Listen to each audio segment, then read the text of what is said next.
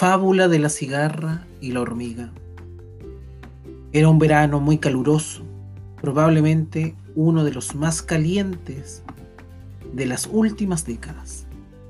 Quizá por eso la cigarra decidió dedicar las horas del día a cantar alegremente debajo de un aro. No tenía ganas de trabajar, solo le apetecía disfrutar del sol y cantar, cantar y cantar. De manera que así pasaba sus días uno tras otro. Uno de esos días pasó por allí una hormiga que llevaba a cuestas un grano de trigo muy grande, tan grande que apenas podía sostenerlo sobre su espalda. Al verla, la cigarra se burló de ella y le dijo, ¿A dónde vas con tanto peso? Con el buen día que hace y con tanto calor. Se está mucho mejor aquí, a la sombra, cantando y jugando. ¿Acaso no quieres divertirte? Se rió la cigarra. La hormiga se detuvo y miró a la cigarra, pero prefirió hacer caso omiso de sus comentarios y continuar su camino en silencio y fatigada por el esfuerzo. Así pasó todo el verano, trabajando y almacenando provisiones para el invierno. Y cada vez que veía la cigarra, ésta se reía y le cantaba alguna canción de aires burlones.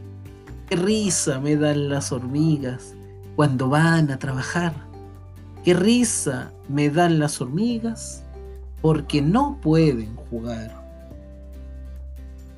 Así pasó el verano y las temperaturas empezaron a bajar.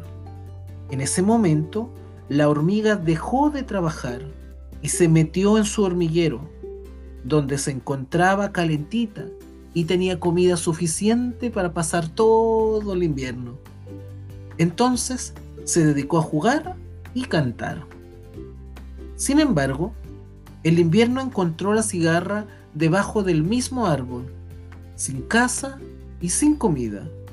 No tenía nada para comer y estaba helada de frío. Fue entonces cuando se acordó de la hormiga y fue a llamar a su puerta. Amiga hormiga, sé que tienes provisiones de sobra. ¿Puedes darme algo de comer y te lo devolveré cuando pueda? La hormiga le abrió la puerta y le respondió enfadada.